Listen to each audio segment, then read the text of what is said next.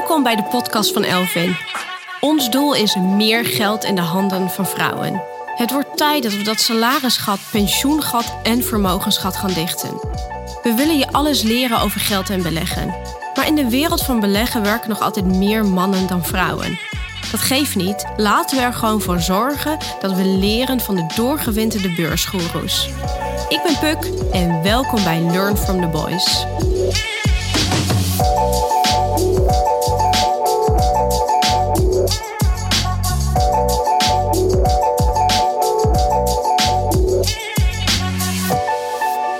Deze aflevering Martijn te gast. Martijn is CEO bij Van Eck.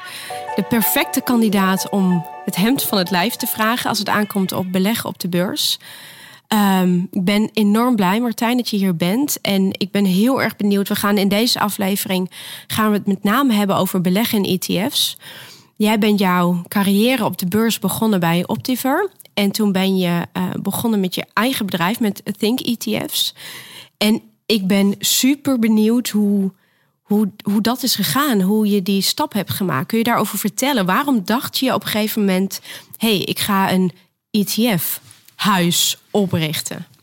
Nou, dat is op zich wel een grappig verhaal. Tenminste, ik vind het zelf grappig. Um, toen ik ooit uh, bij Optiver werkte, was mijn uh, vak uh, beurshandelaar, mm. met name optiecontracten. Um, dus ik wist veel van de beurs. Ik wist um, veel van aandelen, obligaties, opties.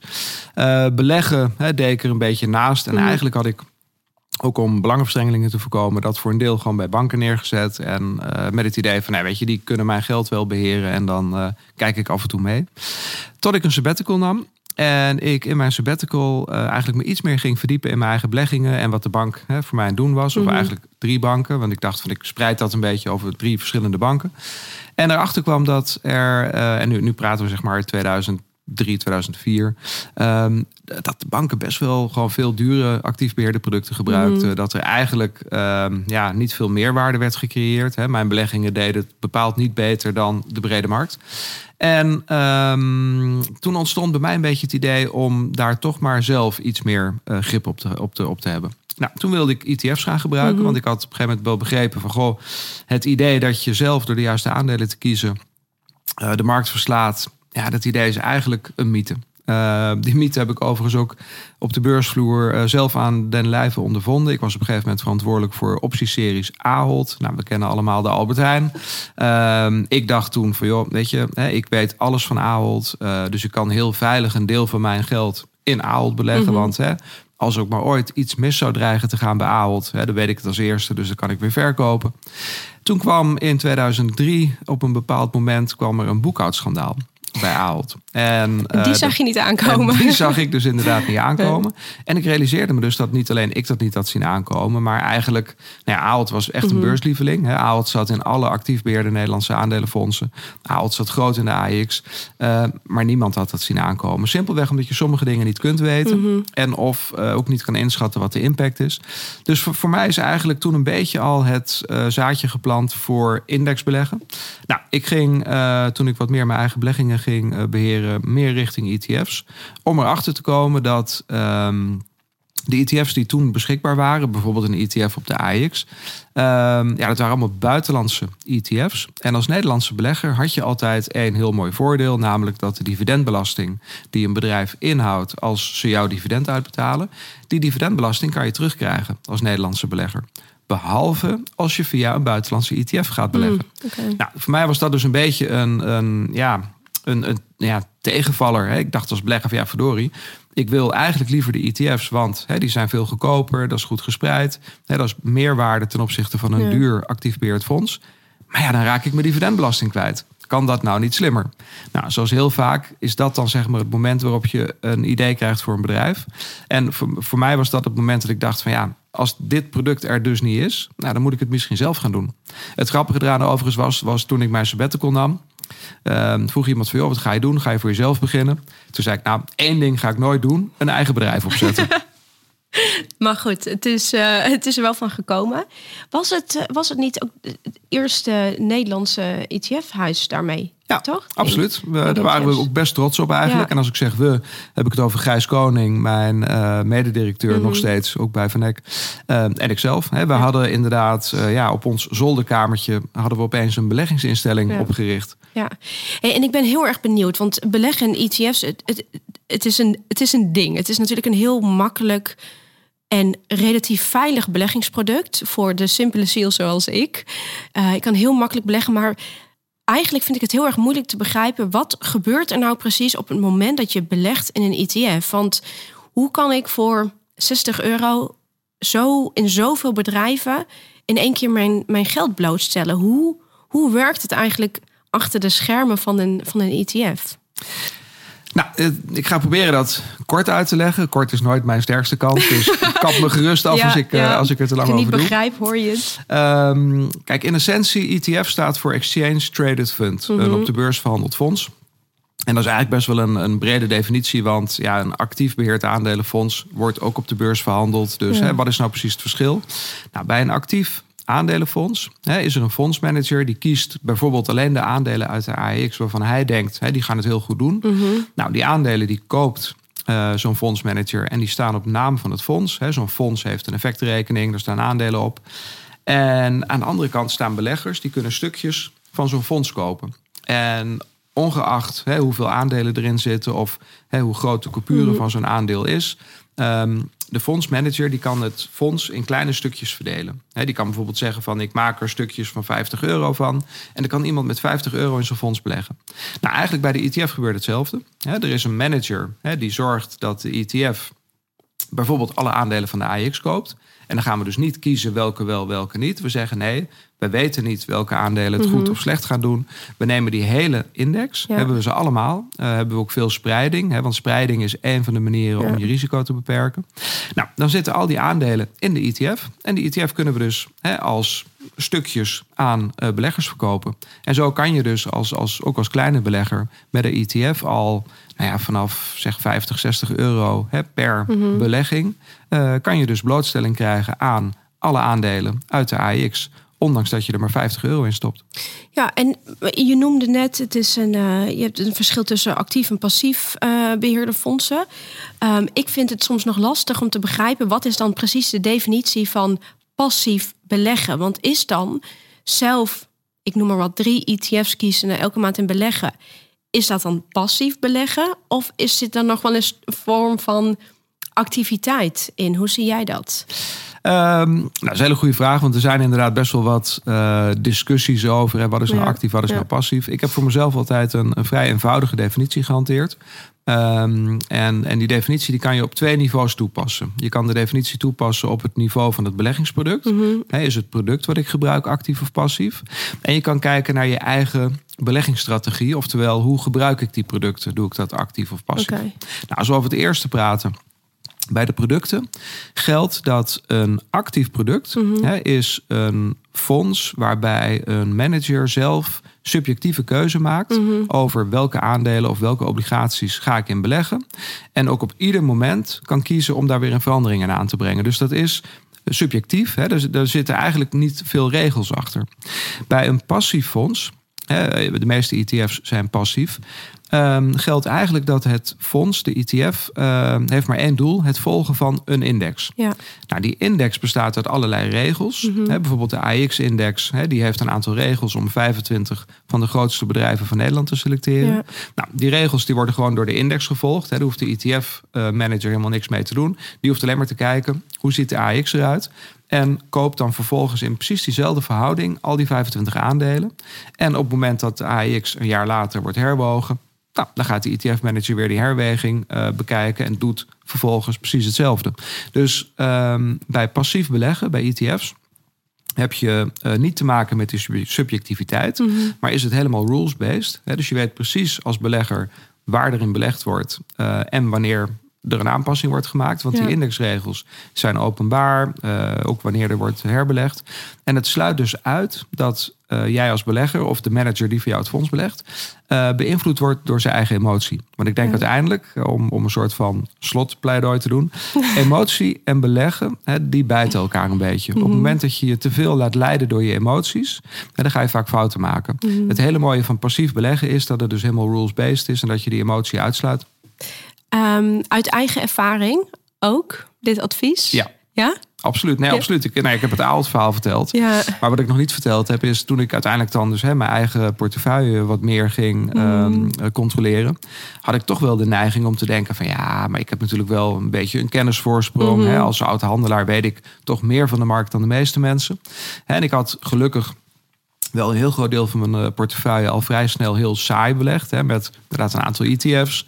Uh, maar ik had voor mezelf ook een klein potje nog apart gehouden. Waar ik dan hè, wat ideeën mee mocht uh, doen. En dan had ik af en toe wat optieconstructies of koos ik een heel specifiek aandeel. En na een jaar of drie, vier uh, dwong ik mezelf om toch eens te gaan kijken van goh, Martijn, hè, dat potje waar je dan hè, zogenaamd met jouw kennis meerwaarde creëert creëer je eigenlijk ook echt wel meerwaarde. En dat was best confronterend, want dat was niet zo. Eigenlijk verdiende ik vooral geld met het saaie stuk van de portefeuille. En het, het spannende stuk, nou ja, goed, het kostte gelukkig niet echt geld, maar het leverde ook eigenlijk niks meer op. Terwijl het wel veel meer stress gaf. Terwijl het wel meer spanning met zich meebracht. En ja, waarvoor? Nou, niet voor extra opbrengst. Nee, niet voor rendement.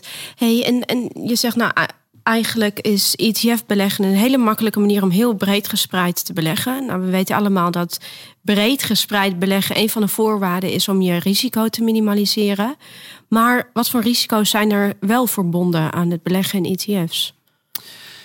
Nou ja, de beleggers eh, die een ETF kopen, hebben natuurlijk altijd het zeg maar, marktrisico. Mhm. dus op het moment dat jij een AX-ETF koopt, ja, dan loop jij risico dat de AX omlaag gaat. Mhm. En uh, je wordt daarvoor beloond door uh, nou ja, het rendement of de verwachting dat de AX op lange termijn omhoog gaat. Um, ik zeg ook altijd, hè, de, de, de twee beste manieren om je risico te, te verkleinen uh, zijn dus die spreiding. hè, dus mhm. door in niet alleen bijvoorbeeld hè, twee of drie Nederlandse bedrijven te gaan beleggen, maar in de hele AX. Nou, uh, verklein je al je risico.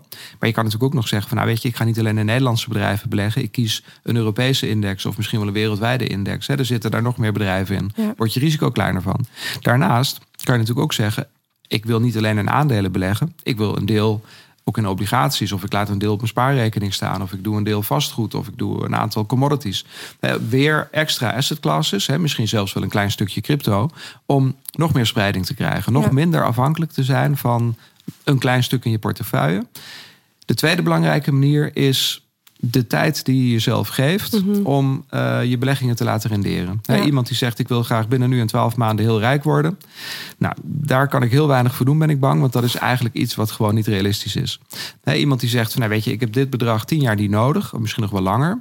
Nou ja, weet je, daar kan je wel veel voor doen. Want dan heb je inderdaad, doordat je die lange tijd hebt, um, de tijd om als laten we zeggen wat er in begin 2020 gebeurde. de beurs door iets wat je nooit had kunnen voorzien, 40% daalt. Ja. Nou, dat is op zich helemaal niet erg als je nog 10 jaar horizon hebt of, of, nog 5, 6 jaar horizon. want dan kan de beurs zich herstellen. Maar op het moment dat je je geld dan een half jaar later nodig hebt, dan kan het heel vervelend zijn. Vandaar dat je dus die lange horizon moet hebben. En waarom noem je 10 jaar? Of je zegt 5, 6 jaar. Waarom is het niet 20 jaar? Of, of acht, waar zit hem erin dat je zegt 10 jaar? Nou, dat is wel echt de horizon die je moet pakken. Nou, de uh, gedachte achter die tien jaar is dat als je over de, nou ja, pak een beetje het afgelopen honderd jaar gaat terugkijken, dan zijn er vrijwel geen periodes van tien jaar of langer te vinden mhm. waarin je als belegger uh, geld verloren had. En dat is misschien nog wel belangrijk om nog iets verder toe te spitsen. geen periodes van tien jaar of langer waarin je geld verloren had. Mm En dat betekent dus niet uh, al je geld verloren had. Nee, er zijn geen periodes van tien jaar of langer waarin je ook maar een klein beetje verlies had gemaakt. En ik, ik maak dit, dit, dit, zeg maar, de, deze extra toevoeging omdat ik weet dat veel mensen toch het idee hebben dat als je gaat beleggen, dan kan je al je geld kwijtraken. Ja, exact. Nou, weet je, natuurlijk, dat kan als je met heel veel risico gaat beleggen op een hele mhm. korte termijn. Mhm. Met name als je met geleend geld gaat beleggen. Nou, daar gaan we nu niet al te ver op in, maar. Goede hefboom. Ja, exact. Dan kan je echt al je geld verliezen, zelfs al binnen een week. Ja. Um, maar op het moment dat je dus uh, ja, uh, meer tijd hebt, nou, dan is de kans dat je überhaupt op verlies Eh, vanaf 10 jaar is de kans dat je überhaupt op verlies komt, is vrij klein. Ja. Mits je dus maar goed gespreid was. Ja. En ga je inderdaad richting 15 of 20 jaar. Nou, statistisch gezien eh, is dan eigenlijk de kans. je mag nooit zeggen nul, want dan, eh, nou ja, eh, prestaties uit het verleden bieden geen garantie voor de toekomst. Precies. Maar statistisch gezien is de kans dan echt Ja. wel minimaal dat je Ja. een verlies maakt. Ja, hey, en ehm, eh, eh, wat wij horen uit de Elfin community, veel vrouwen die zeggen: Oké, ik wil beleggen in ETF's, dat lijkt me een goed product voor mij. Maar in godsnaam, hoe maak ik een keuze? Want net als met aandelen, zijn er inmiddels zoveel ETF's. Hoe beslis je nou wat een, wat een goede ETF is, als er al een, zoiets bestaat als Ja. een goede ETF? En hoe, hoe maak je een keuze uit het grote aanbod? Ja, nou weet je, de, ehm, ik, ik weet dat jij ook een marketingachtergrond hebt, eh Puk. Dus ik, ik ga heel voorzichtig eh, zijn met wat ik nu zeg. Maar weet je, de marketing heeft natuurlijk wel een beetje de markt verziekt. Omdat hè, de ETF's waren vroeger, eh, er waren veel minder en ze waren veel saaier. En, en vooral op de grote brede indices. Maar zoals eigenlijk ieder product wat succesvol wordt. Eh, ja, dat is natuurlijk op een gegeven moment eh, voer voor marketeers om er Ja. nieuwe thema's op te maken. Ehm, ik, ik ben daar in het begin, zeker in de think-tijd, best wel een beetje terughoudend in geweest. Omdat ik dacht van ja, weet je, de kracht van ETF's is juist dat het saai is en breed gespreid en lage kosten. En je moet het helemaal niet heel ingewikkeld willen maken. Zeker niet voor beginnende beleggers die door de bomen het bos toch al niet zien. Hè, zeg ik altijd van pak nou gewoon een hele simpele, breed gespreide ETF. Maak het niet te ingewikkeld. Sterker nog, toen ik in 2009 onze eerste vijf eh, Think ETF's lanceerde. En ze bestaan alle vijf nog steeds. Hè, waren dat de AIX en de AMX. Omdat we ons als Nederlandse partij wilden profileren. Maar daarnaast hadden we drie asset allocatie ETF's. Die super saai waren, want er zat een stuk aandelen, een stuk obligaties, een stuk vastgoed in.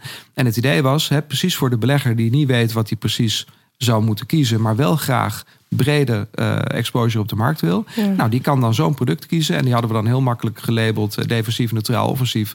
Zodat je kon kiezen, hè, welk risico wil ik? Heb Ja. ik dat product? Ben ik klaar? Ja. Ehm, en, en ik geloof ook in essentie dat dat voor de meeste mensen eigenlijk eh, genoeg is. Hè? Dat is eigenlijk de beste oplossing. Maar, en dat is dan weer de schuld van de marketeers.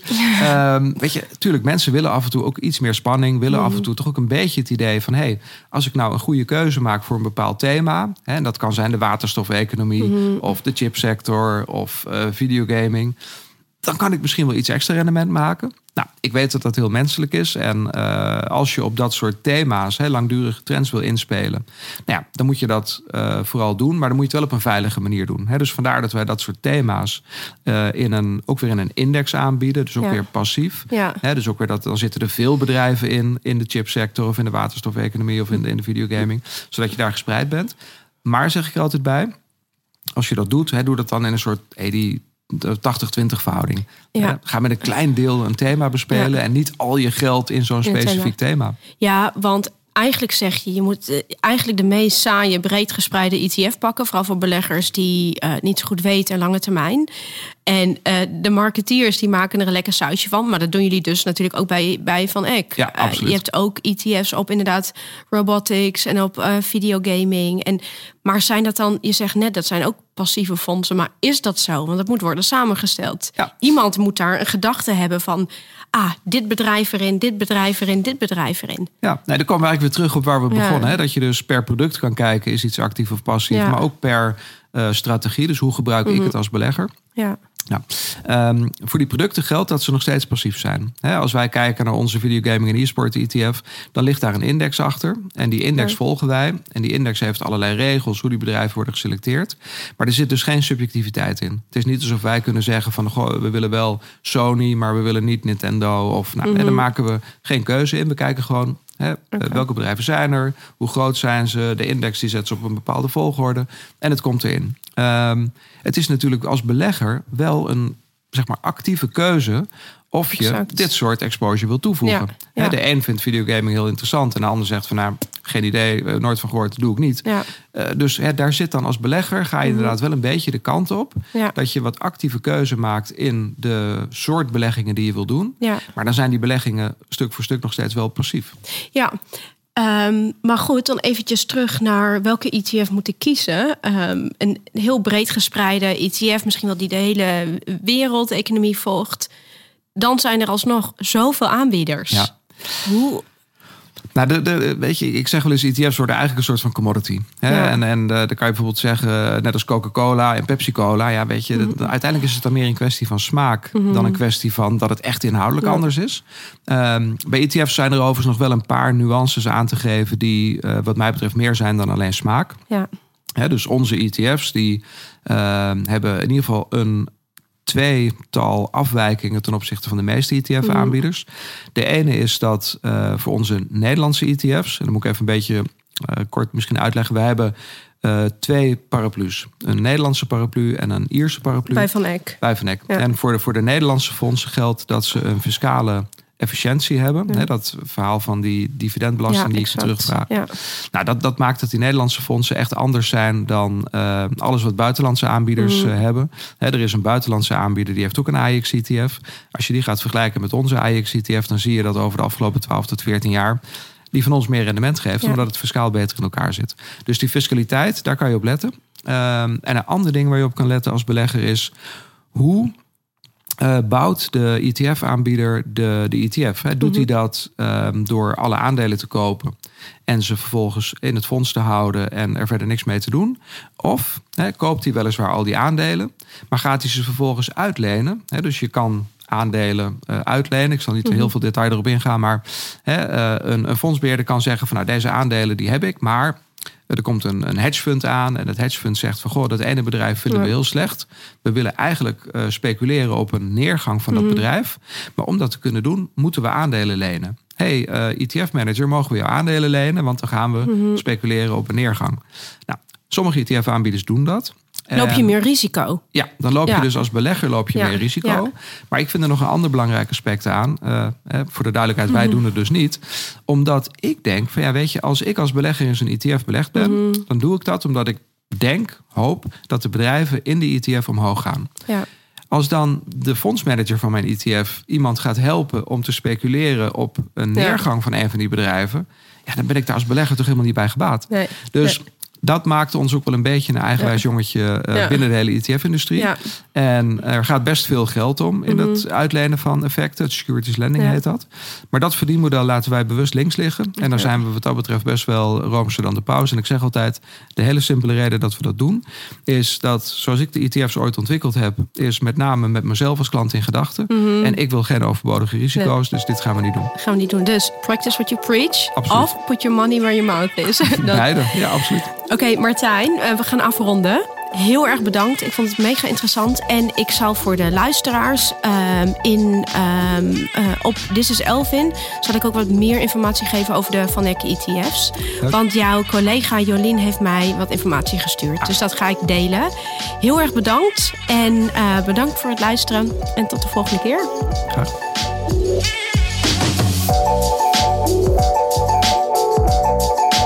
Ook voor meer geld op jouw bankrekening? Sluit je dan aan bij Elvin. Al duizenden vrouwen gingen jou voor. Kijk op www.thisiselvin.com voor meer informatie.